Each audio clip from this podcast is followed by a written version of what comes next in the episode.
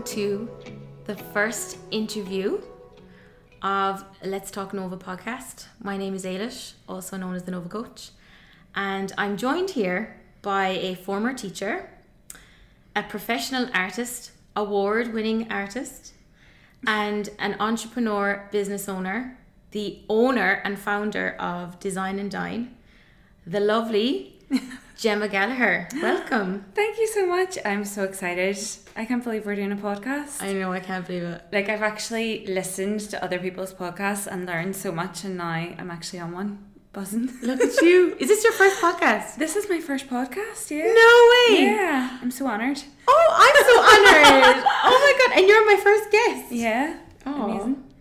So, I guess I want to explain why I've asked Gemma to be my first guest.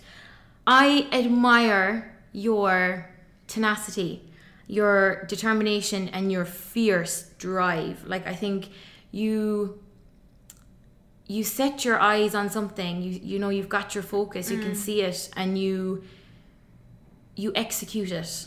Mm. But you're also so naturally gifted and enthusiastic about what you do. You, like your passion runs through your work. Oh, thank you. yeah i just i just love it. yeah and it, it was a no-brainer straight away you were the first person i wrote down i was like yeah gemma's coming on Oh no, I'm delighted. And obviously like me and you have known each other for a long time in. Abu Dhabi. and how we first met is hilarious because it was like football, wasn't it? it was our days in Nafina. Oh my god, and it's so funny because I'm like the worst footballer ever. but no, I no, I really am like. But you meet a lot of good people from it, and then you know, obviously, you and I both came out here to teach and have mm. sort of set up our own businesses while being here. And I really admire like what you've done as well now with the coaching, and obviously, me and mm. you've had some coaching sessions together as well, mm. which were amazing. So yeah, I'm just delighted that we can have a good chat about everything. Yeah, I'm so excited to have you on here. Thank you for being my guest. Okay, so Gemma, Nova, of course. I've explained this on my Instagram before. It comes from the Latin word novaturient. And that really, by definition, means that you want to seek or desire a powerful change in your life. So I suppose when you hear that definition, how does it relate to your life?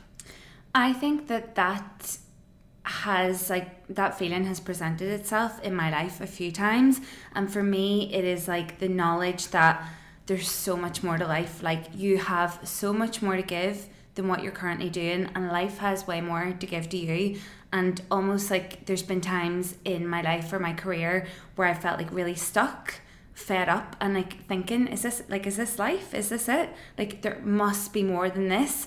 Something needs to change. Like that's how it resonates with mm. me. Yeah. i have been there. So you are a business owner here in the UAE. yeah. How did you end up here? right. So like obviously firstly i came here on a whim. Like i really made like a very last minute decision to come to the uae um and i had no plan like no friends didn't know anybody here like no real expectations. I just kind of knew that i needed at that point in life a new adventure and somewhere new to live because i felt a bit bored and stuck. So just to give people a bit of context I left Ireland when I was 19. So changing countries for me, like it's not that daunting. Like I am a person that really embraces change and seeks like adventure in life. So left Ireland at 19 to go to London, studied at the University of Arts, got a degree in fine art painting, and then after that I freelanced as an artist for a few years, sort of between like I was exhibiting and selling paintings between London, Dublin and Belfast. And after a few years of doing that, you know, I was ha- I liked doing it, but I also knew that I didn't actually really want to live in Belfast or London. And I had had a few holidays to like Asia and New York, like further mm-hmm. afield. It kind of gave me the travel bug. And for me as an artist, I knew that I wanted to live abroad, but I also knew that it would be quite difficult to earn a living because now it's quite different in the digital age, but back then it was like you would sell your work through art galleries and you would have an established name in a certain country or city. Mm-hmm. But if you go to the other side of the world, nobody knows you. So how are you going to make money? So at that point, I decided that I would go back to college and get a teaching qualification because I just thought if I can't make art and sell art in another part of the world, if I can at least like teach art and do something creative, like that's going to be good for me. So went to Liverpool then, got my teaching qualification to teach art in high schools. And then after the PGC, which is obviously like a challenging year, I was like, right, done, out of here. Yeah. so went to Australia, had a few months in Southeast Asia again on the way, and then went to Australia. Didn't teach the whole year and a half I was gone. I was like, I want a break. I'd only just done the PGCE, but I think I really craved like a year of adventure and just didn't want to be tied down to a school for a whole year. Mm-hmm. I just wanted to like experience as many different like places as I could. So after a year and a half of like pure adventure, and it was really amazing. Like it was like one of the most fun experiences of my life, but. I also knew that I wasn't really doing anything for my career. Like I wasn't really making any art. Obviously, didn't commit to any teaching, and it was coming up to Christmas time. So I just thought, you know what, I want to see my family. I've been gone for a long time, so I'll go home, have Christmas in Belfast, and then just see what happens. Like I'll really think about whether I want to go back to Australia or go somewhere else to try and focus more on my art or go back to teaching. And while I was at home, I got a teaching job. So I was like quite lucky to get one offered. And to be honest, I was broke after Australia. Yeah. So I was like, right, I'll just teach in Belfast. You know, I've had, I've done a lot of partying. I'll mm. try and settle. I'll really try this teaching thing and see how it goes. And lasted like six months. So it was January until summer. And I didn't mind the teaching. Like the job itself was okay. It was challenging. It was a challenging school. But obviously, having come back from such a like carefree life, back to being in that routine and being in the cold, mm-hmm. and I don't know, a lot of my friends had moved abroad and stuff like that. There wasn't much social life, and I just could see everybody on social media still in like Asia and Australia doing all these amazing things that you can't do at home because there's not the weather. I just went into the library in the school one day and just googled like international art jobs after a few months of teaching in Belfast, and jobs came up in like China, Dubai, Abu Dhabi, mm. and I think this was around May time. And I just thought, do you know what? China did China was all right, but I just thought I'm gonna go to the UAE. I'm just gonna see what the crack is there. Yeah. So applied for it in May, got the job offer like end of May, and then came here like the start of August. So it's like boom, fleet. Yeah. Um, and then obviously, yeah, my plan, I didn't really have a plan. I was just like, I know I'm going to the sunshine. It's a new place. It's definitely an adventure. And I have a really good salary. Like, if you're coming over here as a teacher, like, chances are you're getting well paid and it's tax free. So I just thought, you know what, I'll go for a year. If I don't like it, I can always come home. You know, nothing stopped me getting on a plane back home. So I'll just try it out. If anything, I'll just save for a year and then figure out my plan from there. Famous last words. yeah, I know, I know. Everybody says it, but um, as you know yourself, it came over here and it was so good. And like, I actually knew within a few weeks, I was like, I love this place. It's so like, it's so sociable. It's warm every day. There's so much to do, whether that's going out at night or like daytime activities, gorgeous beaches, like Dubai's up the road. So yeah, I kind of had an inkling that I wasn't gonna just go home after one year. Um, and then obviously, like after a full year teaching, didn't really save that much money, but I didn't really care because I was just having a great time. Nice community here. I feel like it's smaller. There's less places that people go to, so you'll find like the expat community will gather in the same kind of like bars and stuff, you know, or places to go out. And you get to know people a lot easier. Whereas Dubai is incredible, and mm-hmm. city for city now, I do prefer Dubai because I feel like I've got loads of friends here and I feel settled. Mm. So Dubai has more options in terms of places to go and things to do. And for me as an artist, it has a lot more work opportunities. Mm. But I still love it. Abu Dhabi's like my home. Do you know, it still feels just like really homely and it's just got a nice community. That's exactly it. It's so homely here. It really It is. is, And especially it, it, it doesn't really matter like but here Reem Island you know you know so many people and there's so many expats together on this little Mm. gorgeous island and it's like a home from home Reem Island is beautiful. yeah I, I love living here. I do. I think it's um when you wake up to the sea it's just and you can you can do that in Ireland but it's like when you wake up to the sunshine and the sea it's something well when you're not planning for rain, you know, I'll take that. We'll take We'll that. that yeah 100% Yeah. Oh. So I suppose when you're thinking about you moving here, I suppose your whole expat journey really, it doesn't just include the UAE. Like what about it was exciting for you? I well, mm, let me think. So for me, it was just the first, initially, the first thing was a new job, a new start, uh, new people, new experiences. Obviously, here's an amazing place to travel from. So I did a lot of traveling in the first year here, like going to Egypt, going to like Sri Lanka, going to India a couple of times. You know, you can access Asia quite easily as well. Went to not all in the first year, but I've been to like Jordan, Zanzibar, mm. Kenya on safari, like all these incredible things that you just would not do if you were still, say, like living in Europe, for example, like all these incredible places that are so accessible from here. So that was really exciting. Like I loved that I could travel to obscure places so easily and have all these really rich life experiences, you know, seeing the pyramids of Giza and seeing the Taj Mahal on like a long weekend. Do you know what I mm, mean? I know. it's like it's mad when you're teaching here. You get a few holidays and a few weekends here, and you're like, I just go to India and see the Taj Mahal. It's great. Like when can you ever? When can you ever say that? yeah. So that initially was the most exciting thing for me. And I had done my first year teaching and I liked the job, but I started to feel a little bit like I would say like stifled in my creativity a little bit because I had a lot of ideas, but when you're under somebody else's management and they mm-hmm. have their ideas and you're battling with that as a creative person, that can be really frustrating.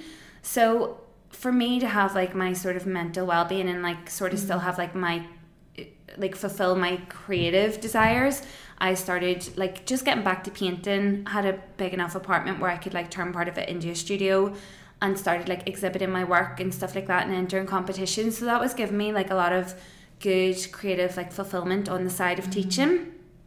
And then obviously design and dine happened after about a year or two of teaching. And that was obviously the big, big change that happened for me in this country. And that kind of came about very organically. Like I did not if somebody had told me, like in Australia when I was living in hostels, in six or seven years' time you're going to be a business owner in Dubai, I'd be like, how would that even be possible?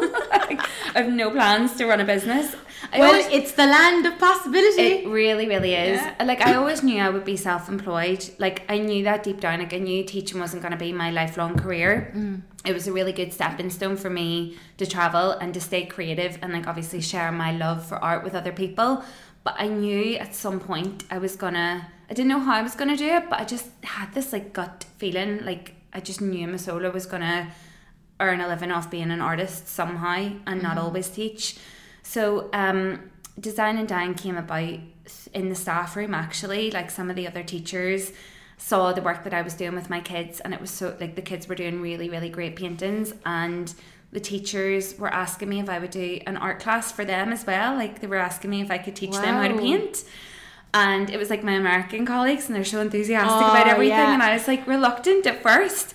Because Americans like, are great for like boosting your confidence. Oh my like, god, yeah. I feel like in Ireland we're so polite and you know a little bit reserved sometimes, mm. but the Americans are just like get it, go like, for it, girl. yeah, hundred percent. They will literally like boost you up. They're yeah. amazing. So they were like, yeah, just like teach us how to paint and yeah, the starter was reluctant, but then I thought, because I was like, where would I do it? How would I do it? And then I just thought, you know what? This could actually be a really nice night if I could, if we could all have some food and drinks and we could all gather together and it would be like a fun event for me and them. Yeah. Even if you weren't, say, into art, you could still really enjoy the experience overall.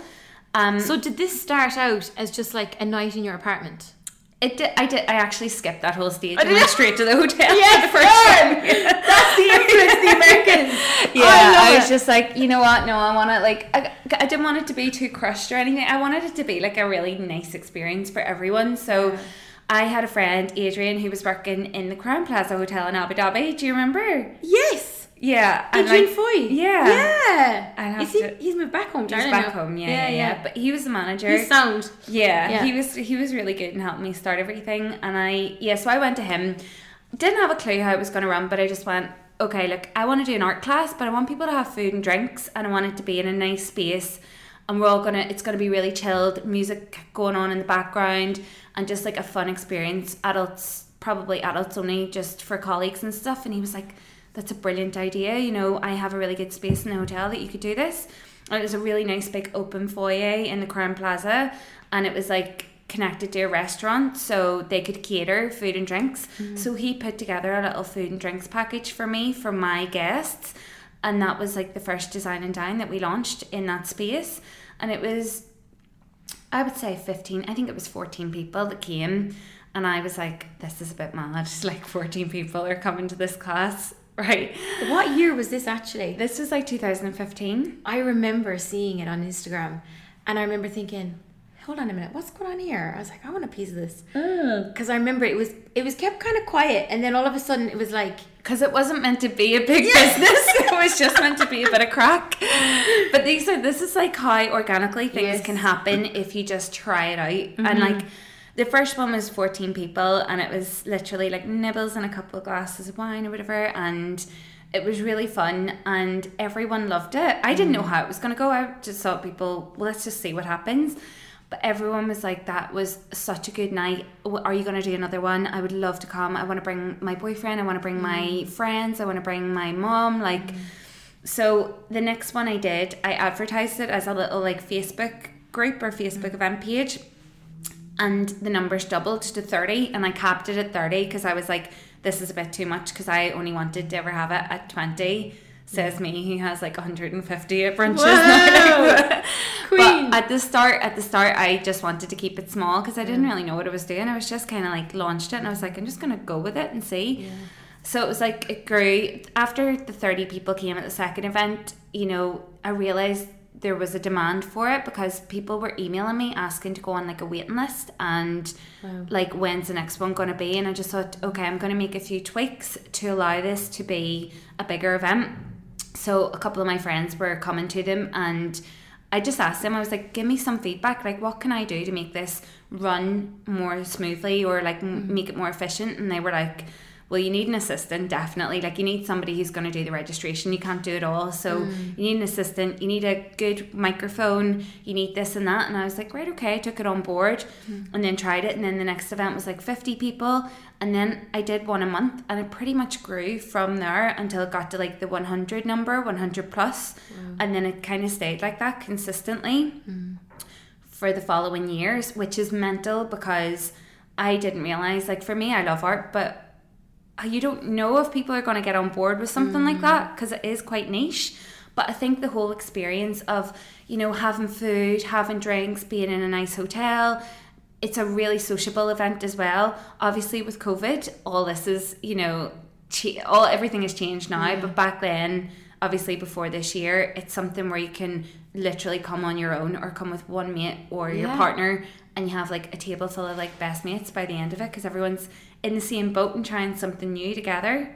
And to build on that, I think what people love about it, talking from experience as, a, as a customer, an artiste, um, I found it really meditative, but also it was like a brunch with a twist. Yeah. You know, like, and when you told your friends then on Sunday morning in work, they're like, where did you go? What's that about?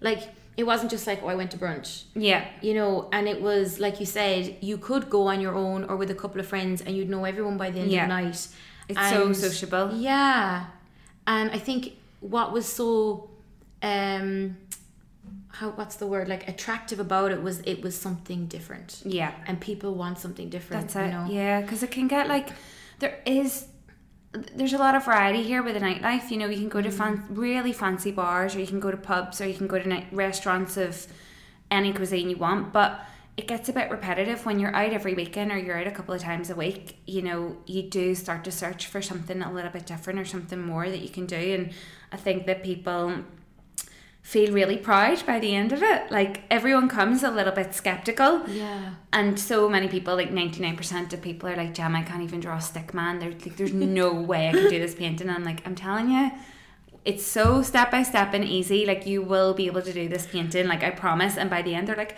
I can't believe I did this. but i remember when we did the skyline of abu dhabi there that's on yeah, window it's so gorgeous too. We're looking When at we- painting on. yeah on sorry we're, we're looking at my uh, my uh, work of art yeah, it's going to be in an exhibition soon, Les. Um, I remember when we walked into the Crowne Plaza. I remember this night we did this, and you had one obviously on um, display. Like Yeah. this is what it's going to be looking like at the end. And I remember looking and thinking, not a chance. not a hope. Everyone How I that. going? Yeah, but the way you set it up, it's so easy. So, but step, it's so by, step by step, step. yeah. But You it's can't so go wrong. chilled. Yeah. You can, and then you're like you're sipping away at the Yeah. Yeah. you know, and you've got like your food coming, and like Yeah. It's You know- good. It's nice. I'm curious to know what was the time scale of like from its inception to you getting to the numbers of like 100. Like how fast did that grow? It was within the year. Uh, I think yeah, it was within the first year. So I had launched it. I think around February time, and by the following February, it was like up to the one hundreds. It's crazy. Like it literally. Yeah, it, it kind of came up by quite fast. I just, I think in turn, I think because we're in Abu Dhabi, and also I started doing it in Dubai as well. Obviously, it's because this is such a sociable place. Hmm. You know, yeah, like we said, there's just a demand for people to want to like have new experiences. So did you notice then that it, it caught fire, I suppose, in a positive way by either your advertis- advertising or word of mouth? Both, I would say, word of Yeah. Mm. mouth at the start was the most powerful thing. You know, people were going back to like their colleagues, whether they were a teacher, Mm. a nurse, or whatever, like going back to their colleagues. And I think the fact that you have a, a little product at the end to show everybody, like you have a souvenir. Yeah. So people, in a way, like people kind of advertise for you because they'll post their painting on social media. Everyone's like, "How you do that?" or "Where did you do that?" Like, yeah, Design and Dine. It's on again next month. So that way, like word of mouth and social media are really powerful. Obviously, I do my own advertising and promotion online as well. But um, so it's like now it's like a mix of mix both, it. if you know what I mean. But I think as well, you know, once I started to see that people loved it, like I got so much from that. And for me as an artist, I really wanted to make sure that every month there was like a completely new painting and a new experience for everybody. Like I didn't want to get lazy about it and just repeat, you know, skyline paintings or a mm. certain style of painting. I really like this was like my little baby like this business was growing i was like putting my heart and soul into it and mm. for me i kind of merged my love of art and my love of partying like ah, I it. socializing i don't really party that much anymore but I love socializing. I love like people having a good time, people meeting like new friends and everything. So I was like, I want to make sure that this, not just the painting itself, but the overall experience, the setting, the menu, everything is the best that I can possibly offer to people. Um, and obviously it started in the Crowne Plaza, but then I moved on and started doing it in like the Venetian Village and uh, out on Yas Island and stuff as well at the Radisson and the Royal Meridien and stuff. So I started mixing up the venues, and then in Dubai. I work with like the Hilton and the Emerald Palace Kempinski, which is like seven star hotel. Girl. So I like started in a little foyer and then now it's like got to like really nice hotels. But I alternate it between chilled out like party hotels or really classy ones that'll give you like this wonderful, you know, chilled experience. Mm. So yeah, for me, like I really worked hard at it to make sure that everyone that came would have a good time, you know, no matter what. That's mm. what my aim was. It wasn't like everyone has to have a perfect painting. Obviously, I tried my very best to make the paintings easy to follow mm-hmm. and achievable for like even people that really had no experience whatsoever. But I just wanted people to. I just wanted to look at my audience and see that they were happy and having a good time. That was like the main goal for me. And that's something you're really good at, engaging with your audience. Do you think so? Oh my god, you're a natural. no, I'm not it's just, because. I can talk for Ireland, so I don't shut up. No, but like you can talk like myself. Jesus, when the two of us are together. But like, you know, I found because I've gone to a couple of your events and you're very natural. Like you know how you you go around and you're checking on people's paintings and like you know you're giving people tips or you're complimenting people's paintings. But that's a teacher in me, so the It is. teaching has really It's benefited. definitely I reckon. benefited, but you were very um I don't know, like I know it's, I'm saying it again, but like you were very natural, like so fluid because like you were you were back up at the top again, like okay, we're going to move on now. Like there was nothing there was no um uh like uh rush. Yeah, You know, you Yeah. you knew you had it timed well. yeah, That it was like everyone felt really comfortable like yeah. I plan it like to a T. Like I put a lot of work into the planning and production to make sure it goes as smoothly as possible. A lot of it's trial and error, though. Mm. You know, I would say if you have an idea, just go for it. You know, Mm-hmm. don't be worried that it's not going to be perfect. It's never going to be perfect. Like I, when I started Design and Dine, I didn't have a microphone. I didn't have a registration staff. I didn't have a logo, didn't have a website, didn't have a Facebook page. Like everything came with experience. You know, I work you work these things out as you go along. So every event is trial and error and you do your very best and you plan as much as you can. But you know, you'll always have something that you can like learn from and grow from. And if you don't then like what are you at? Do you know what I mean? Everybody can develop in some way. Um, so for me, like the structure just came from experience and learning from prior events, and also just sort of being super organized and mm. practicing and stuff as well. Like if I had a painting planned, I wouldn't just launch it onto a crowd of 150 mm. people with no planning. Like I would always get my friends, people that were beginner painters, I would always do like a, a little trial run on them. So that was a Oh, good way to prepare and ask them for feedback and just yeah just see what they were like for their timing because i could paint mm. it really quickly but somebody might take a lot longer and i might think something's easy but they'll find it really tricky. So i'll always do little test runs with people mm-hmm. and see how they find it and like listen to their feedback as well. They might tell me you know you should explain it in this way or try doing this part first and then you know run it from there. So when you say that, what comes to mind straight away is we don't see the behind the scenes No. of how committed. If you saw me, are. if you saw me cleaning all the paintbrushes in like the bar sink at the end of the Oh my night, god, did you clean every brush? Yes. Oh, see, like that's the stuff we don't see. You know what I mean? Yeah. Like we see just the glamour, like everything on social media. Mm. But like that just um straight away I just thought, wow, like we don't see that side of it. Yeah. You know, of like the preparation and Yeah. like you said, the organization that goes into it. Like that's that's a commitment. Yeah, To it- your dream, to your It, ambition. well, you know? is, yeah. And like when it started getting big, I sacrificed a lot of nights out and Mm. I worked really hard. Like I did, but the thing is, when you do a job, as you know, when you do a job you love, you don't mind working hard. Like you love working Yes. hard because you just you see your dream being fulfilled and you Mm. see all your goals being met, and it's like it makes you so happy. Like it was actually making me happier to have a really successful event that I had worked really hard for than to have, you know, a wild weekend in like the best bars in Dubai or whatever. So yeah, for me, like there it there was a lot of work and there was sacrifices, but like I wouldn't think twice about making them because Again, I just I had a goal, you know, I had a dream that I Mm-hmm. was following. So for me, it didn't matter if I gave give up, you know, opportunities to go out or I worked really long into the night. And to touch on what you had said earlier was that you were seeking Yeah, that's me.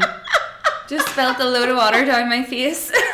Oh my god, Trust me. You're all right. You're It's like my last drip of water and it's all over my t-shirt now. Thank God it's water. Yeah. It's all good. We're good here. Sorry, I just you know what you were going to ask me? But I just watched it in slow motion. I kind of thought you might not see it, but anyway. oh, that made me laugh. Oh my god. Um, I can't remember what I was going to say now. It'll come to me. Um, what was I? We were talking about we were talking about late nights and hard work. Yes, there we go. So you had touched on earlier how you so sorry you sought your you sought your fulfillment creatively through this outlet. Mm. So I just want to touch on that for a moment. Like it's really important that we have something outside of work to channel that energy Yeah. into. Yeah. Mm-hmm. And obviously this grew into a business because you were so naturally passionate about it and Yeah. enthusiastic. Like you know, to any expats out there, Mm-hmm. if there's anyone who's obviously they're in their job and like you know they're enjoying it, but they still are having that itch, Yeah. what would you say to them? I would just say, you know, if you have a good idea, take action. And Mm. A lot of us get paralyzed by our fear or what people might think of us. Like, you really can't care. Do You know, you just mm-hmm. have to go for it. And this is the best place for anybody with like a business idea to go for it. Like, there are mm-hmm. so many people I know that have their day job and work on the side, whether it's as like a personal trainer, a musician, a mm-hmm. coach like yourself, a nutritionist, an artist, you know, so many people have amazing side jobs and side businesses here. Um, a lot of people are able to give up their job and start being self-employed here. Um, and it's a lot easier than what you think as well to go freelance like a lot of people put it in my head that you have to get sponsored by somebody and you need to do this this and this to you know register your business or set up as like being self-employed but it's a lot easier we could go into that later Yeah. but or now We can go want. now. Why not? Yeah. I mean, so for me, I don't, I don't know if it's just, you know, whenever you have an idea and some people will be like your biggest supporters and then other people will be like,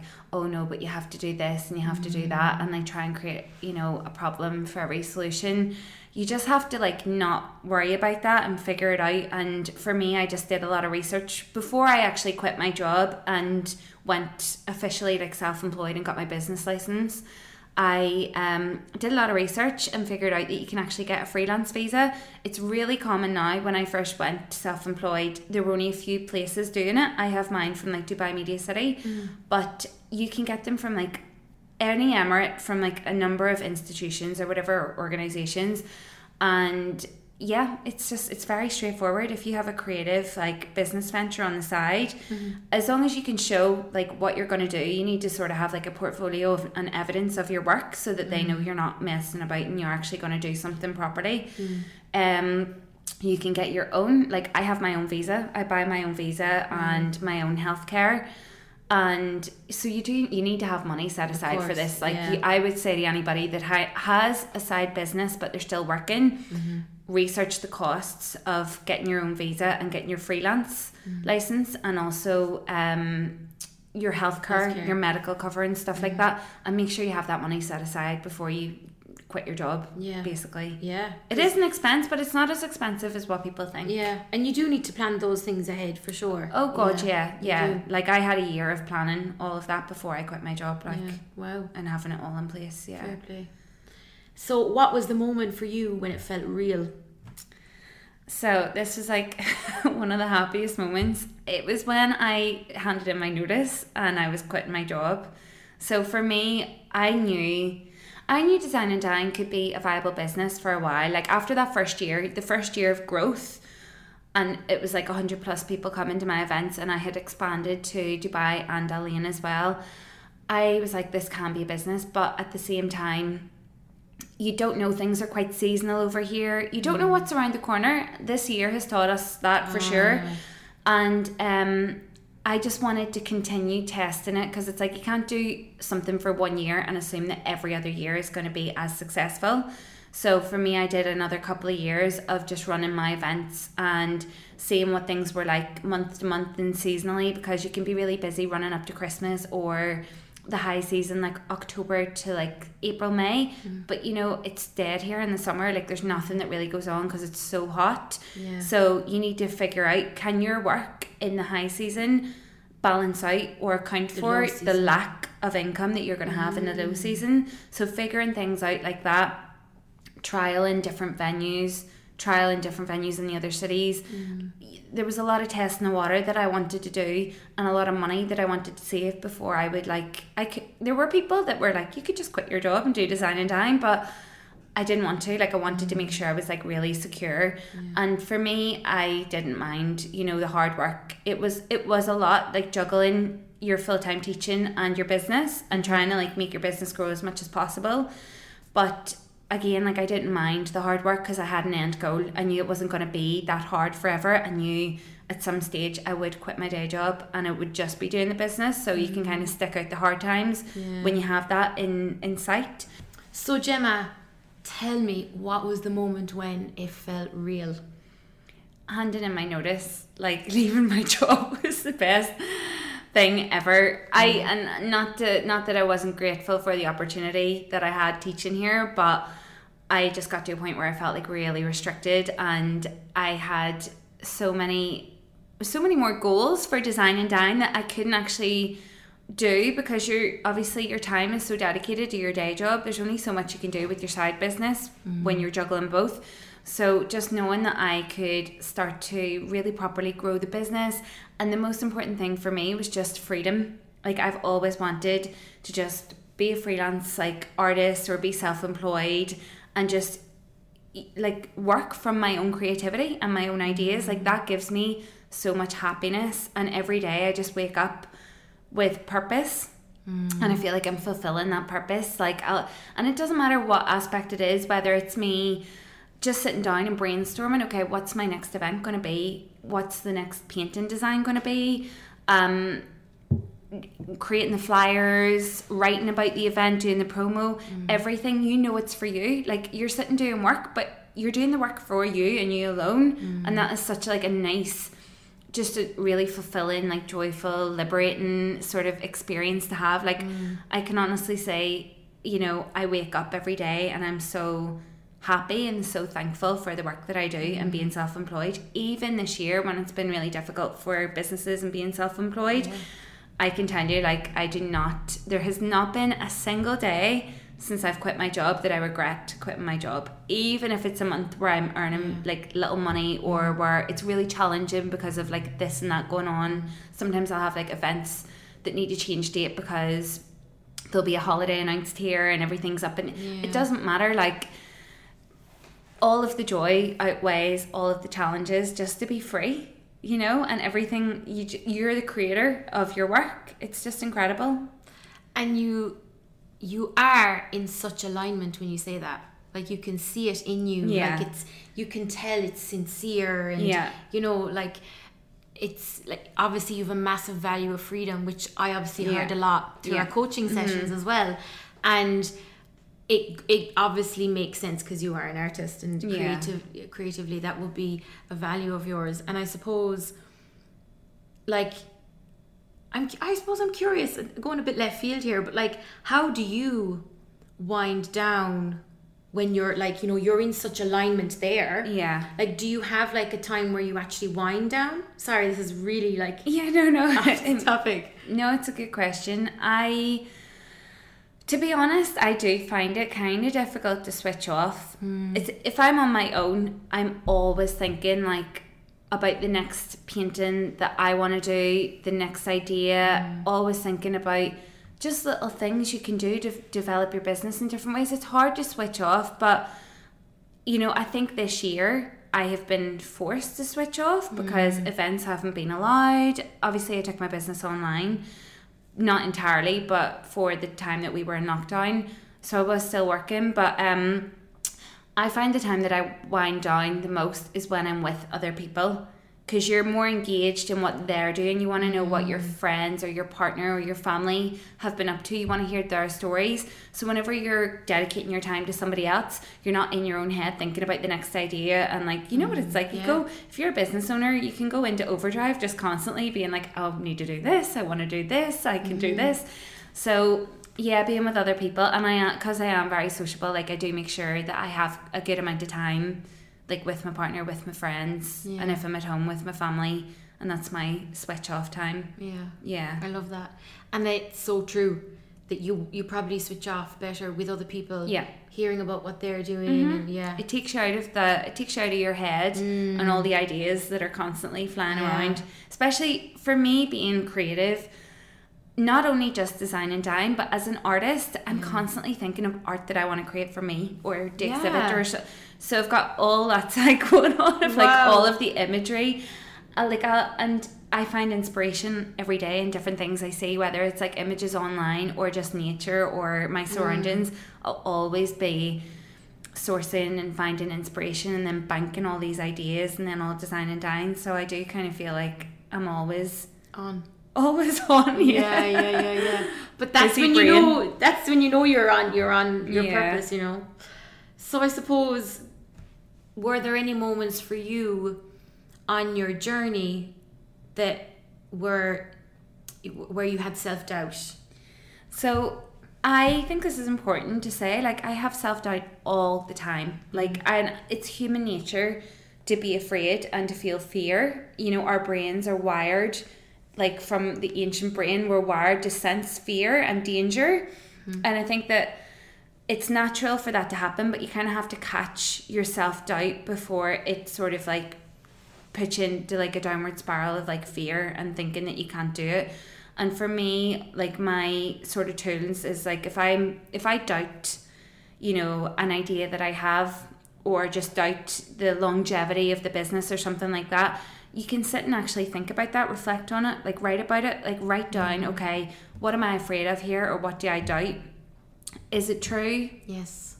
Like is this definitely true? Mm-hmm. What what can and if it is true, what can I do to overcome it? You know, and doubt Mm-hmm. What's I, within your your control? Yeah. To, yeah. Impact it. yeah. Yeah. like what can you do about it and i think that you know self-doubt as long as you don't let it spiral you downwards into like that fear cycle i think self-doubt is can be constructive and can be valuable because it can help you to be critical of yourself and improve yourself you know if you don't if you never doubt anything that you do like you're just following the road blindly and you're just thinking you're great all the time like you need to kind of like doubt some of your ideas and and some of what you're doing so you can improve i think so you can fine tune it. yeah, so you Yeah. can fine tune it so you can self analyze and think, okay, that didn't go so well, or this I don't think this is going to go so well. So what can I do about it? And Mm. and critique yourself and improve yourself from that doubt.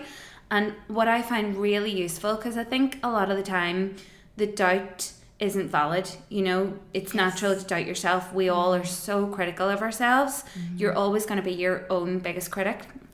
And I think a lot of the time the doubts aren't true it's just in your head so if i have a moment of self-doubt like i'll bounce whatever idea it is that i'm not sure of or whatever it is i'm worried about like i'll bounce that off like my partner or my friends mm. or family. But normally people that i know not to be overly negative because they might just find yeah yeah i'd be worried about that you know? Yeah. i people that are positive but also honest you know people that you trust and most of the time like 90% of the time it's like no no that will definitely work like you're just Yeah. you're just worrying too much like go for it like i think it'll be brilliant and then it's gone you know That's it. Yeah. you just i think if you doubt yourself really confide in people that you trust and share your worries because that really lifts the weight off your shoulder and you mm. normally if it's somebody who you can trust and is honest with you like you'll know if that doubt is really valid or not Yeah. And I suppose it's it's where the rationale comes in as well. mm-hmm. Because when you're in your own head and you're you're listening to your critic, when you voice it with someone you trust, obviously in a Yeah. trusted space, that person can be the rationale and you know the logical thinker. Mm-hmm. When um when sometimes you can give it too much airtime, yeah you know, and you need to actually listen to like the higher self, yeah you know, the inner leader kind of thing. yeah Yeah, I love it. Um, okay, so for you, like what tools have you used to overcome challenges this year of all years? this year has been mental but um well this year um obviously as you know like this year was challenging for me before covid even happened like i started the year losing my mum at the start of january so before lockdown and covid and the pandemic even took over like i started the year re- with a really really difficult experience and i think you know, only people that have lost a parent, and I know that you've like had your worries and stuff as well, and you can probably mm-hmm. sympathize with this a little bit as well. Yeah. But I think, you know, until you lose a parent, like you- you'll never really understand like the weight of that and like the impact of the loss on your life. Mm-hmm. So, you know, this time last year or yeah, around this time last year, even like the start of December, like everything was going really, really good for me. And then like literally life can turn turn on its head within days. Mm. So yeah, I I think I started off the year like that. And then, you know, following my grief, COVID also happened, which shut mm. down the world, shut down like my business essentially in mm. in a big way. So for me, this has been like a big year for me learning to be resilient and coming over challenges personally mm-hmm. and professionally as well. So I mean, the great thing about me being self employed now was, you know, when I lost my mum in January, I had already been home for a month anyway. But in January, I just made the decision that I wasn't going to go back to Dubai for a while. I just thought, you know what, work's work, your family's your family. Mm-hmm. So I just decided I was just going to stay at home. And thank God, like I wasn't teaching because I think it would have been really hard for me mm. to have to only take like a couple of weeks off and then go back and teach and act as like everything was okay. And a lot of people do that, and people mm. I know have done that. And you know, for like that strength is something you know I can't even imagine. Mm. But yeah, I decided to go home and I was just taking a few weeks to kind of like get my head around it, try and like cope with my grief and be with my family.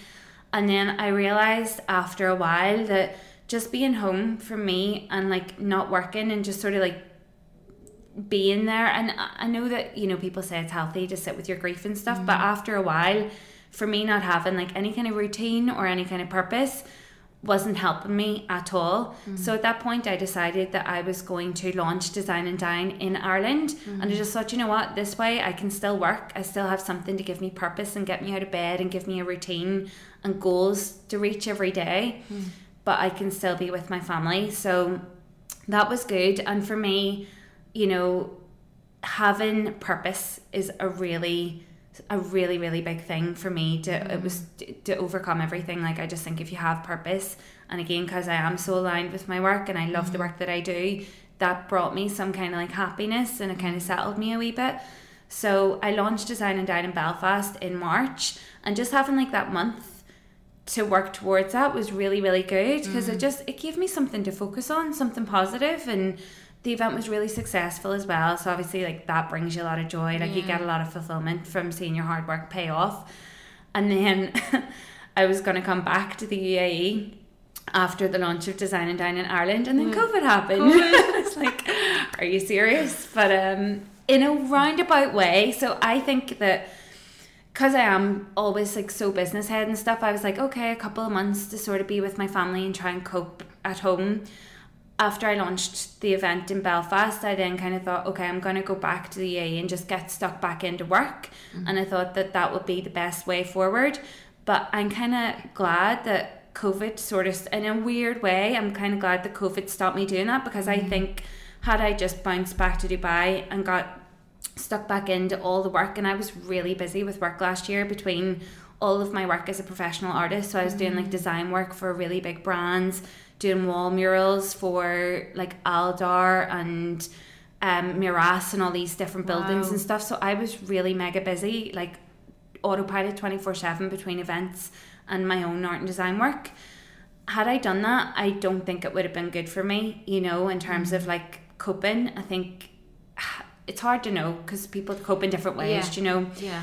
But COVID kind of forced me to just stay at home for most of the year and actually like deal with life, you know. Mm. And I still had my purpose and had my daily and weekly goals because I moved Design and Dine to an online store and started selling like painted home backs and started painting and doing like my own artwork and that was really nice and really meditative for me as well to just get back to painting and not having any pressure on me as well. It wasn't like commercial work for a client. Mm-hmm. It was mm-hmm. just me painting for joy, pure joy, which I haven't done in so long.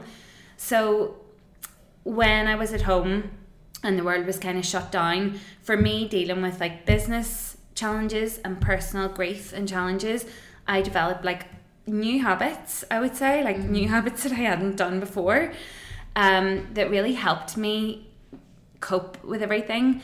Now, the first one is people probably roll their eyes, right? Because if you had asked me, asked me last year, I would have rolled my eyes because I'm just like, oh my god, not another fitness person, right? But exercise, honest to God, like I cannot explain. Even in the first few weeks of me coping with like what had happened in January, I got into a routine and I am not a gym person. I've always hated the gym, but I just needed I'd so much built up like pain and frustration yeah. that I just needed an outlet. And for me, I just started going to the gym and like just running, like just running and trying to get it all out. And at the start, it was really hard and I didn't really like it, but I knew by the end of every morning that I went to the gym, I felt better than when I got out of bed. So I wasn't even doing it to like keep physically fit or to stay in shape. I was just doing it for those like exercise endorphins and to help like my mental health. Yeah. yeah. And it really had like such a positive impact on me. And that was the first like awakening. And I'd heard all these people, you know, online and fitness is so good for your mental health like i'm just like yeah whatever like you know i you'll not get me in a gym. But i honestly hand on heart as a not gym not fitness person like this was so, and even going for like a long walk there's a mountain behind my house. If i go up for a walk for an hour and a half up that mountain I genuinely feel so much better and more content and happier than when I got out of bed that day. Mm, is that the one you post on Instagram with the views of Belfast City? Yes. With It's like there's like a stone there. Yeah, I yeah, know. you Yeah, I've seen it so many times. That was I'm like, my oh, life this year, but Yeah. it's honestly so therapeutic. Like, see, getting up in It's the morning, beautiful the scenery. walking up the hill, and just looking, just overlooking the world, and it kind of, I think when you can see, when you have a really good view in front of you, it like kind of puts mm. things in perspective a little bit. Yeah. You kind of again get out of your head, and you just see the world for all its beauty. It just gives you a little bit of like happiness and hope. know. Do you know? So yeah, that like exercise may sound cliche, but for me, it really, really helped me this year. And now every day when I get up, I have the itch to go for a run or go for a big walk, and feel so much better for it. Yoga was the other one. Never did yoga. I did a couple of classes in gyms because it just you know you hear that yoga is good for you. I know you're a yoga lover as well. I always see Mm. I you that you do it in the mornings, and I've seen. Do you remember? I actually DM'd you on Instagram, and I was like, because you do you do yoga like most mornings, Yeah. and I was like. Do you have any like videos or anything where I can like learn to do yoga? Do you remember? And you were like, "No, Jem, I just kind of like know it in my head." Did I say that? I hope I didn't say that. No, you were like, I just kind of go, I just kind of do my own thing. I just know Well, what to do. Oh my goodness. no, you weren't that, you weren't cheeky. I put you in a really, really cheeky tone there. Oh my god, I was like, no, I did not say no, that. you were just kind of like, no, I just kind of like do my own thing. And I was like, okay, dead on, I'll just check you. no, uh, but that so was what like, I've done, what I have done, to be fair, is like I just genuinely Google, like, go on YouTube Yeah. and say like yoga classes in the morning time. yeah. I obviously have learned a lot about Yin yoga from my friend Erin upstairs. Yes, yeah. But I recently, like literally only yesterday, funny you said it, I downloaded the app Down Dog. Yeah, I hear about my brothers Yeah. use this one. I've heard about it. So like what I like about it is it it tracks your progress. So it actually like obviously when you're ready, you go to the next level. Mm-hmm. Because like I wasn't challenging myself with YouTube videos. How does it know what level you're at? I I don't know. I've only used it one day. Okay, you can keep us I'll get updated back on that. Yeah, like, back to me. Let me so know. when you message me again now on Instagram, I'll Yeah. have actually something to, to send you. So between exercise and yoga, that honestly, I know people are going to be like, Ugh, but that has really changed Yeah. like my life for the better. These two habits that I do like every morning really sets me up really well for the day and makes me feel mentally calm. Makes me feel good. Do you know? Mm. Yeah. It just mentally, it's so so good for you. So having purpose, even if you're in lockdown and you can't do anything, just developing yourself, like doing online courses. So you can get a lot of free tutorials and a lot of free online courses where you can learn how to do things. So like I know you learned yourself from YouTube how to set up a oh podcast. Oh my god, yeah, hours upon hours. and I learned how to. I actually learned a lot about art therapy during lockdown. So I did courses Oh. in art therapy, which is something that I would maybe delve into a little bit later on in my career.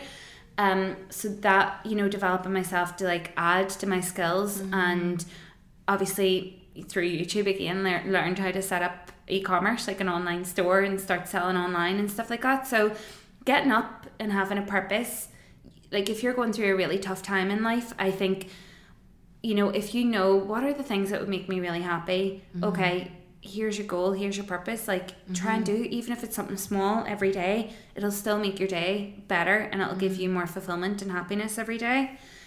Um, so yeah, that's that was my main ways of kind of coping with this year, and obviously leaning on family and friends a lot. That's the mm. most important thing, which I should have mentioned first.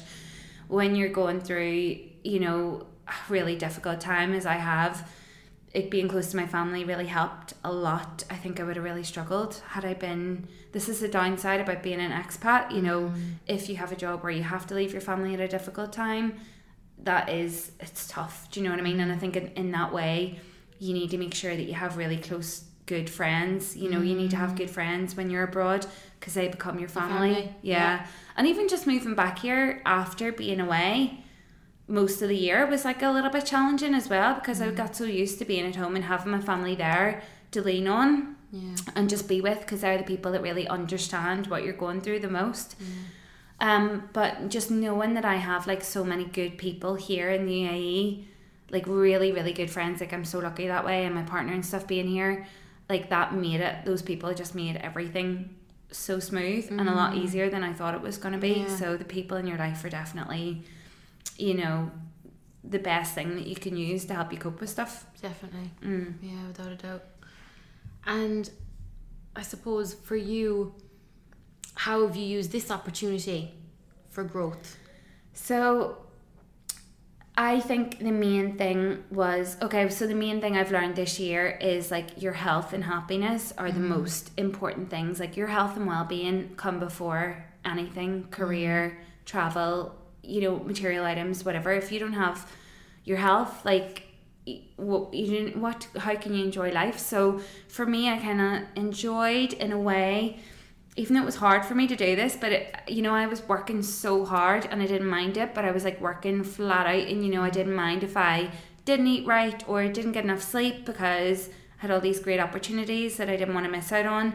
But now I'm like, my main focus above my career is making sure that I'm healthy and that my mental well being is okay, you know, considering everything that's happened. So, my priority when I get up out of bed in the morning is to do my yoga and do my exercise, as I said, because that gives me, you know, happiness and it kind of makes me feel good after it. And then I go and do all like my business stuff. So I think prioritizing health and then prioritizing family as well. Um, you know, yeah, I just think like this year it was just it was good for me to have a long time at home and be with family. Um, and that was something I hadn't done in a long time because I was always moving countries. So it was almost like the lockdown gifted you Yes. the time at home Yeah. without you having to make the decision. It was made for you. Exactly. Mm. And that's what that's what I kind of am grateful for in a really roundabout way. Like yeah.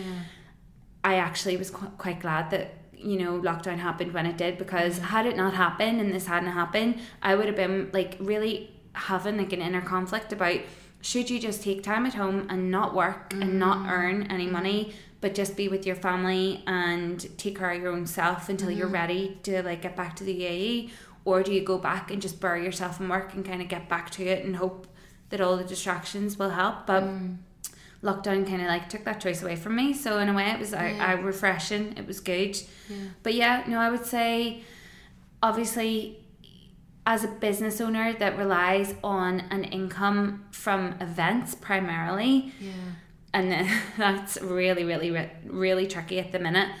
Um I kind of enjoyed the challenge of figuring out like what else am I capable of? Like how can I steer my business in a different direction being able to figure out how to go online like I mm-hmm. enjoyed that challenge because again you're adding to your skills and you're progressing yourself in a way that you didn't actually plan to or hadn't imagined to mm-hmm. so for me the e-commerce sort of like online store is like a nice kind of thing that I would like to grow on the side mm-hmm. of doing my events again in the future. And obviously, I took a lot of commissions and created like a lot of artwork for people as well. So that was nice because I never really made time for doing that. I was always head in and dine, and not really taking on a lot of commissions from people, but to have the time and space to do that mm. and just create original artwork for people was really nice. And I realized that actually that's something that I want to keep. Mm. So now I actually have a little routine where I get out of bed, I do my yoga, my exercise, my meditation, and I dedicate. I mean, you spoke about this in coaching, and I mm. never really did it. Like, I never committed to it. I Yeah. tried, Yeah. but I procrastinated. But now I think it's after I read Atomic Habits. It inspired Ah. me to So the seeds were set. a couple of books like inspired me to sort of like switch up my routine Mm. and there's like the 5 a.m club has encouraged me to be a morning person very Mm. recently even through lockdown i was terrible like stayed up late got up late like no routine I was never a morning person but that and a couple of other books um what the most successful people do before mm-hmm. breakfast is a good one as well it's all about like owning your day, you know, like making your morning work for you, making yourself happy through your morning routine. And you're great at that as well. You're like queen of morning routine. Well, no, only in the last couple of years, I'll be honest. I was never a morning person, believe it or not. really? Oh my god. so when I you was- started teaching in the UAE, were you like me, where you just rolled out of oh, bed Oh, and you were stressed? like, Yeah. because school at home starts at nine, half eight, nine, school here starts at like seven. Seven. and I despised putting six, the number six a.m. six thirty. I actually set my alarm for six thirty. Yeah, I would be like you. I would be stretching I give it. myself a thirty minute window to get in the shower and into the car and like out to work. Good on you. Um, I didn't work. I didn't live that far from where I worked, thank God. But I didn't. I resented getting up early. I I, hated it. I just wished school would start at nine, and I was like a mess in the mornings. Um, but now I have like just read these few books where I'm like, God, I feel inspired to actually. And a few friends have like read the Five A.M. Club and similar things where mm. they said it had like a positive impact on their life, and they were never morning people either. But since I've come back to the UAE, I I'm getting up at like 6.30, 6.30 to 7 Yeah. and I do not resent, like I look forward to actually Yeah. getting up. Do you know what I mean? I, like I actually, look, because I have a morning routine now that I love, Yeah. it makes so much difference and I wish I knew this 10 years ago. Oh, I know. It well, if we knew what we if we knew Yeah, now what know. we knew then, you know, like I know. or knew then what we know now. I mean, Yeah. But like, conquer your morning, conquer your day. That's completely it, yeah. And like, I can totally relate to that because I was that person like you, Yeah. rolling out of bed, and it wasn't until I actually went into training for coaching that I Yeah. realized. It's not Like-. Like it, it has such a detrimental effect on the rest of your day. No, I, like sleeping late, like I Yeah. am. I'm naturally a night owl. yeah, me too. I, I can weekends. I'm naturally a night owl. I can I do would it no set problem. up, yeah, me too, and I would set up doing work till really late, not Yeah. not a bother. Yeah. But to, and it's a big switch, isn't it, to go from being like a night owl and happily working into the night to being like Mm. I need to force myself to go to bed at like ten or eleven. I know. I have turned off all notifications of all WhatsApp groups. Mm. I don't know how I ever got things done being in a WhatsApp group where it wasn't muted. And I've turned off notifications for my personal Instagram now because it's just it, see when you're in the flow and I'm I am a person that's easily distracted so I'm trying to work on that. If I'm doing a painting or in the middle of like writing something or a, a really good idea, sort of brainstorming it, if I see like that little notification popping up, like I can't ignore it. So now I'm just like, no, turn off all notifications. And whenever I have like my lunch or have a coffee, mm. I'll go sit out in the balcony and then just take 15 minutes to go and look at social media and get back to everybody. The only one that I'll still have active as notifications is the design and dine page because I want to make sure I can get back to customers mm. promptly if they need me. Mm. But yeah, it's, ah, technology, phones like really, really steal our attention. It is. I know. It's it's a love hate. It's a love Yeah, because it is so practical, and for you and I, like it's brilliant Mm. because we can connect to Yeah. we can connect to like clients and customers, and that's amazing. But like you have to draw a line. All right, well, we go into our quick fire round of questions. Yeah. All right. This question, I absolutely love this question. This is um, this came to me literally in the middle of the night. Ah, I know. That's when you get your when you're resting is when you get your best ideas. Mm, or in the shower. Yeah, but like when you you're not when you're yeah when Yeah. you're just not I feel like the shower, yeah. I get the best ideas. or driving. When I'm driving. Driving? If I'm Yeah. doing my like Dubai to Abu Dhabi road and it's just you on that motorway for an hour, Mm. I love like that drive. yeah, I'll just get Yeah. like mad idea like, and I listen to a lot of audiobooks and podcasts and stuff, and the person will be talking, and I've just got this great idea, and for five minutes Mm. I'm just thinking of an idea, and I'm like, oh, I haven't actually listened to anything they've said, but I do have this idea now. But you have to like literally write it, Write down, it down, there and then. yeah. Yeah. Otherwise, it's like You can Gone. come and go. yeah, it can. It's Yeah. that it's that light bulb moment. But now, if I have it when I'm not able to write it down, like when I'm driving or if you're out for a run, I always get ideas when I'm out walking and running and I don't mm. have a, a notepad on me. But I consciously be like, right, do not forget this idea, and I'll just say it again to myself, right? This blah blah blah, and I'll just keep make sure to consciously be like, okay, you're not going to forget this idea, and then as soon as I'll come in, I'll just jot it down.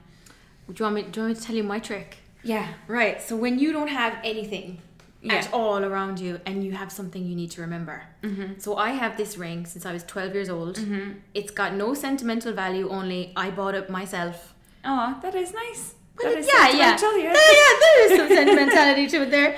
Bought it in the square in Tralee. People Yeah. from, from Kerry will know the town square in Tralee when they used to have like the markets and stuff. And it's lasted this long since I was 12. and it's proper silver. yeah, yeah. It's yeah, so really nice. this ring is obviously on my right hand. And I learned this from my mom. Ah. Switch it to the other hand. Clearly, I'm not married, but when I need to remember something, I'm like, oh my god, my ring's on the other finger. Ah. And then you to remember, it. I remember That's it. a really good trick. My mom taught me that. Ah, that's brilliant. So I even taught my kids that. I never wear, I barely wear any jewelry. You need like- to get the ring, girl. You Yeah. need to get the, the blinger. Come on, Tommy. oh, don't even go there. Dear Lord. So back to the question. My goodness, that was such a tangent, but it's good. Good build Yeah. up to the question. What is the first thing you notice about a person? I notice how friendly and open they are. You know the way some people are like kind of like closed off and a bit shy or like not really. They'll be polite, but you don't like feel the warmth from them. Hmm. I like I just notice like how warm and like open somebody is. Their energy. Yeah, their Yeah. energy. Yeah, because I, I think that I'm quite like I'd be like a person that would just go up and hug people and be like, "Hi, how are you getting on?" Like I, I'd be chatty to anybody. So if somebody's like that back, that I can sense that we're on like the same kind of vibe. Mm, I love that. Okay, so we did speak about your habits. We did. your life. Anything you want to touch on there? I would say, you know, the morning thing is massive. Like, I it really has changed my life a lot. Like, try, becoming a morning person, it was like a long time coming, but it has made me, yeah, just like a lot more peaceful and productive throughout the day. Uh, the exercise yoga, and I would say, um, something that I started this year, and again, I know that you do this. You're queen of gratitude and journaling. You've been doing this for a while. I was a bit late to the bandwagon, or late to the. I was a bit late to the party. Um, Gratitude party. the gratitude party, and like everyone talks about like how beneficial it is, but. I actually, whenever I was back in Belfast, and it was before the whole lockdown thing happened, but I was in Poundstretcher. Don't judge me, but I was in Poundstretcher for something, and there was all I was getting stationery, and in Yeah. the stationery aisle, there was this really nice little like journal that was like gratitude journal, and it was like only like a pound or two. So I just thought, oh, that looks nice, and everyone says you should like Be journal your yeah, Yeah. journal your gratitude and stuff. So I bought it, and then I put it in a drawer because I was like, I'll keep that for a rainy day. And like lo and behold, lockdown happened. Lockdown. You've all this time on your hand. You've all these emotions, and like for me, I was obviously dealing with like a lot more than I would say, you know, a lot of other people were because of how you know my year started and everything. And I took out the gratitude journal, and it had it just was so easy because it was like little prompts. So it was like, what's your goal for the day? What are, or what are you excited about today? Um, what are you worried about? How can you reduce these worries?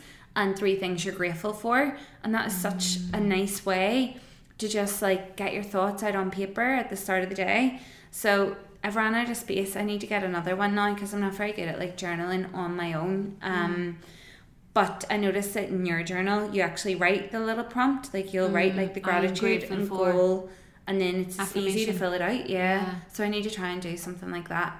But that was really nice. There's one you do before bed and one that you do in the morning. Mm. So it was like the bedtime one will be like, what went well today?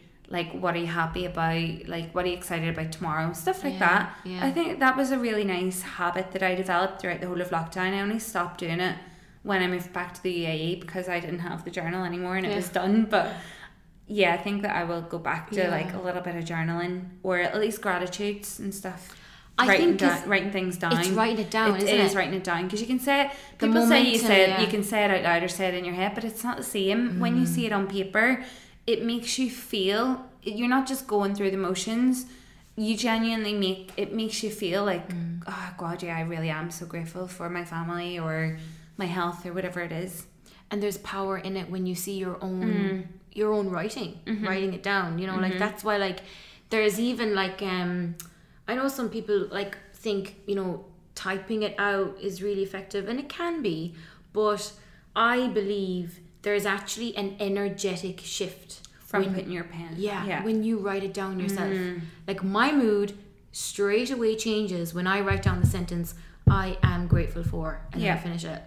Definitely. Yeah, it just shifts straight away. And it yeah, it just it does have a really positive effect because you can be thinking that you're having a terrible day or like you can get into this like victim thing where it's like, oh, this has happened to me, but no, because like for me, I could have went really into a downward spiral, you know, this year. Like losing my mum was like the hardest thing that's ever happened to me. And then obviously lockdown didn't, it, well, in a way it did kind of help, but it's still been really challenging, you know, as a business owner and stuff.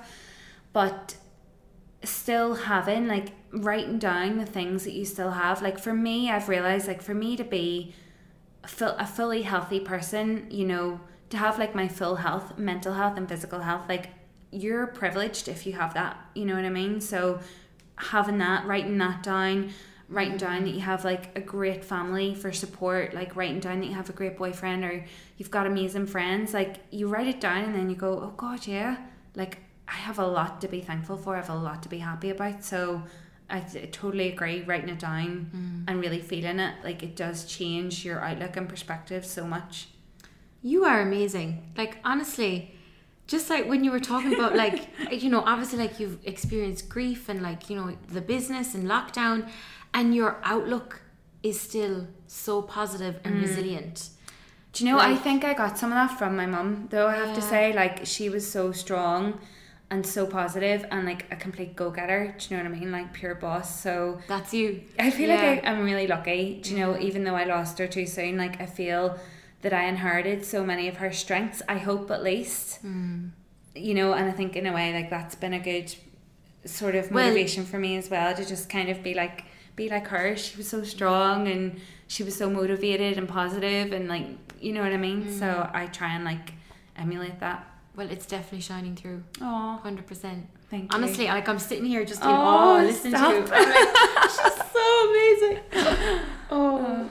Okay, so what's on your bucket list? What's next? So you helped me break into this through our coaching. So Yeah. I, for anyone that doesn't know, like me and Eilish did some coaching, online coaching during lockdown, and it was so beneficial because, like, and like I have to give you credit as well for helping me a lot because obviously I was dealing with so much and having you as like a professional, knowledgeable person to bounce all my thoughts and ideas off. Mm-hmm. And like help you help me like give direction to some of them was like really really beneficial. So the main thing was for me to actually dedicate my time back to my own work instead of just being 24 7 design and dine and commercial work mm. which obviously is great and i enjoy you know working for clients and doing my events but i just feel like i have so many ideas and so much to give as an artist that i'm not i'm not fulfilling my potential. Like i know that in terms of my own work. And i used to do it when i was in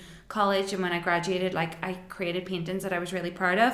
Mm. And you helped me to re- me realize that you know that i mm. actually am missing that in my life.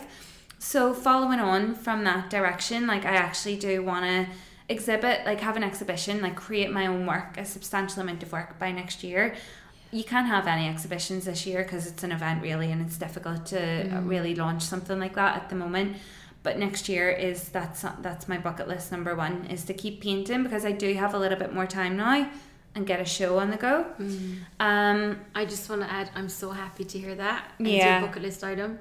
Yeah, that's number one. And Yeah. like part of my new morning routine that we were talking about, because I am getting up early now.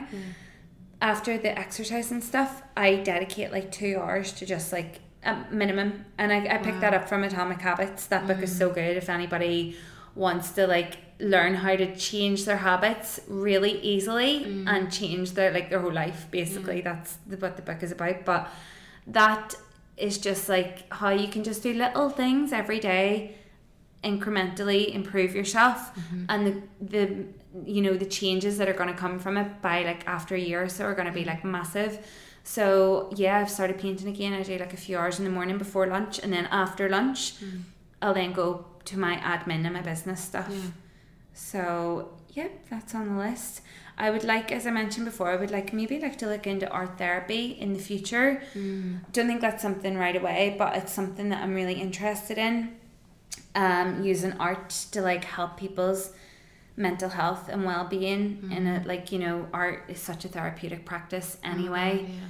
so i feel like there's a lot of scope especially after what's happened this year to everybody. You know everyone in the world mm-hmm. has suffered in some way and i think taking care of our mental health and mental well-being is so important now than ever. So i would like to explore how to use art to do that. And finally i would like to expand my online store Yes, so I have girl. like yeah, I've got painted home packs, but there's only one theme. There's like twelve different designs, but it's all like pop art animals. Mm. Um, and I have other ideas in mind, so that's gonna be coming out in the next couple of months. I'm excited to hear Mm. all about that. Okay. So, what are you most grateful for in life? So, touched on this already, but the people, number one, like Mhm. if you don't have the people in your life around you, like what is life? Do you know what I mean? How can you enjoy life without sharing it with those you love? So, family, friends, boyfriend, um, I would say purpose, having that purpose, do you know, because even though I have been through so much and stuff, like just having a just having a job and purpose that gives me joy every day, I'm so grateful for it. because I know that there's a lot of people that don't have that, you know, that's a real privilege to wake up and just be joyful in the work that you do, like every bit of it. So that makes me happy. I'm very grateful that I am that privileged to have that. And uh, my health, definitely. Um, and just, I think my ability to kind of be positive and resilient. I think that year has taught me that, you know, like I said, it would have been very easy to just go on like a load of benders and go in like a downward spiral and feel sorry for myself. Mm. And like, don't get me wrong, I'm human. There were days where it was really tough and you do want to do that, but I was able to like overcome it and mm.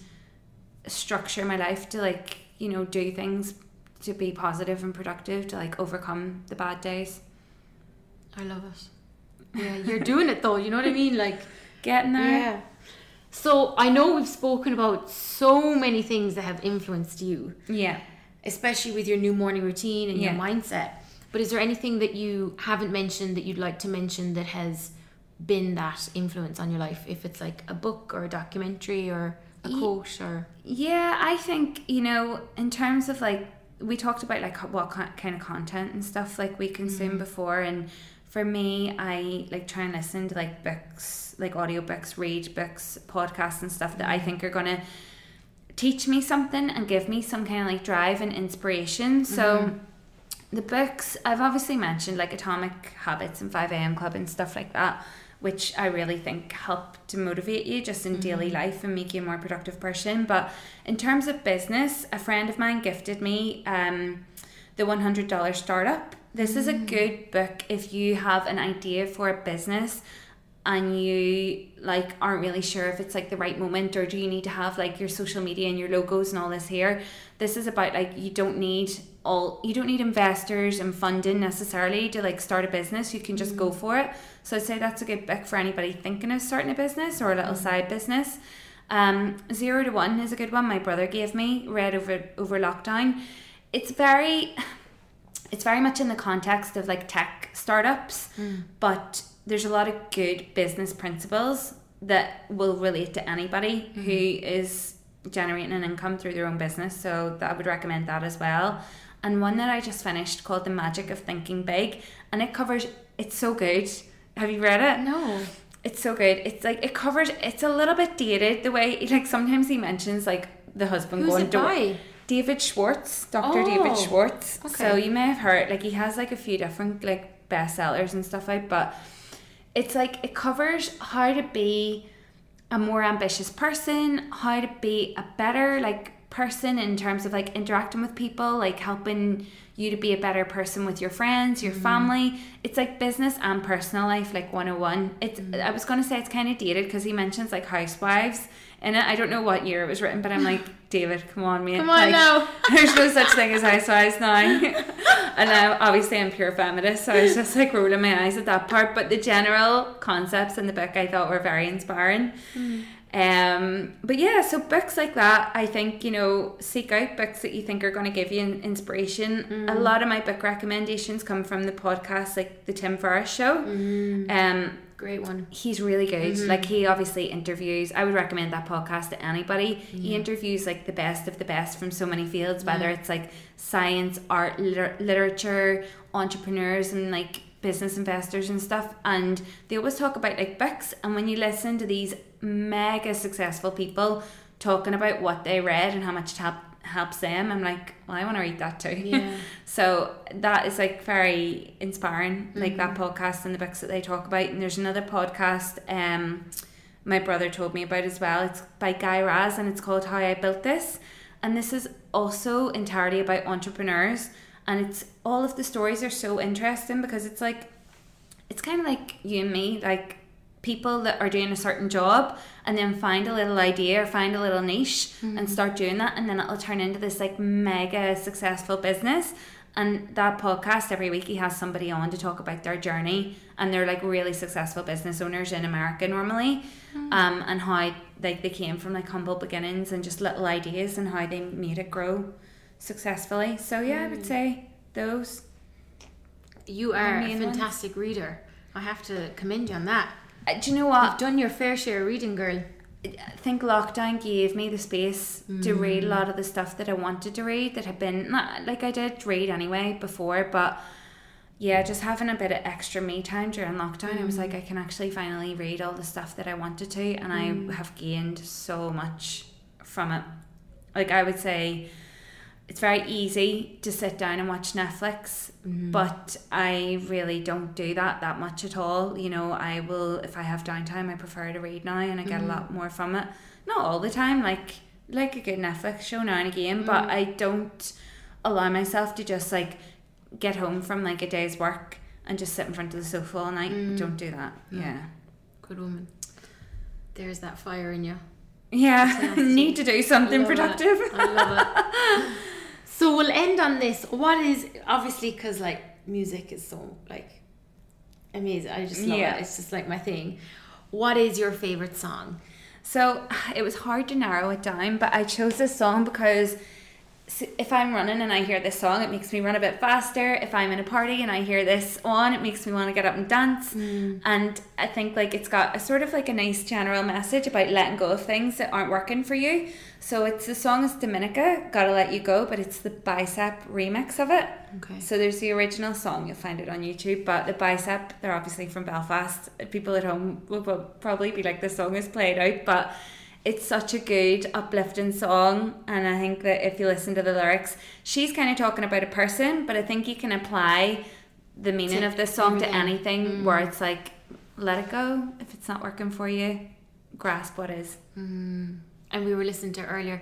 I can't play it unfortunately because of royalty rules and regulations. No, I know. Can't get myself kicked off the You- second episode You of can, podcast. you can list it and you can let people go and search for it. Me and you were wanting to go to a rave earlier. Oh my god! I was like, "Oh my god, you like house music?" And she was like, "You're like, yeah, I love it." And I was like, "Oh my god!" The two of us just looked at each other and like, "Oh, let's just go." I really want to go to a rave, but we can't.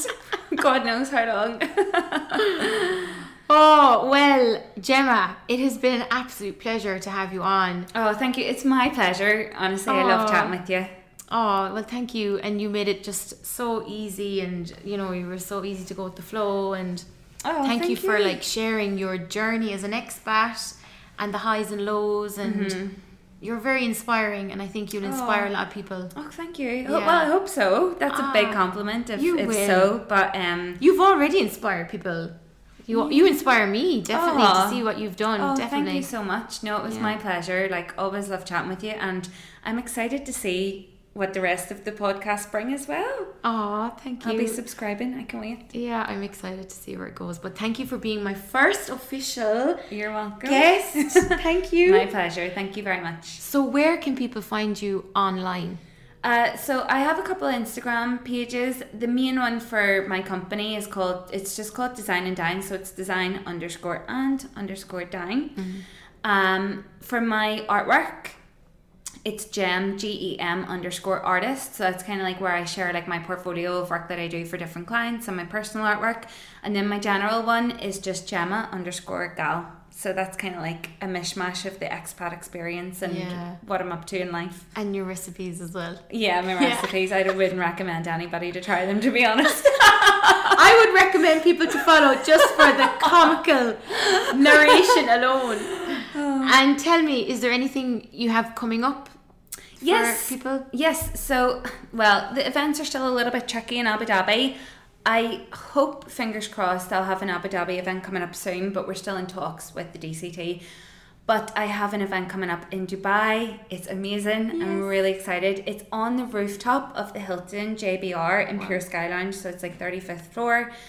overlooks the whole of like Jumeirah Beach and Dubai Marina, and it is an evening brunch on Thursday, the 15th of October from 8 to 11 pm. And the theme is legends. So everyone gets to create their own like pop art or street art inspired canvas painting, and they d- theme it with their favorite legends. So there's like Einstein, there's Martin Luther King, there's Beyonce, there's Amy Winehouse, there's um, Muhammad Ali. Something for everybody. So you can choose like the artwork theme and choose the style and.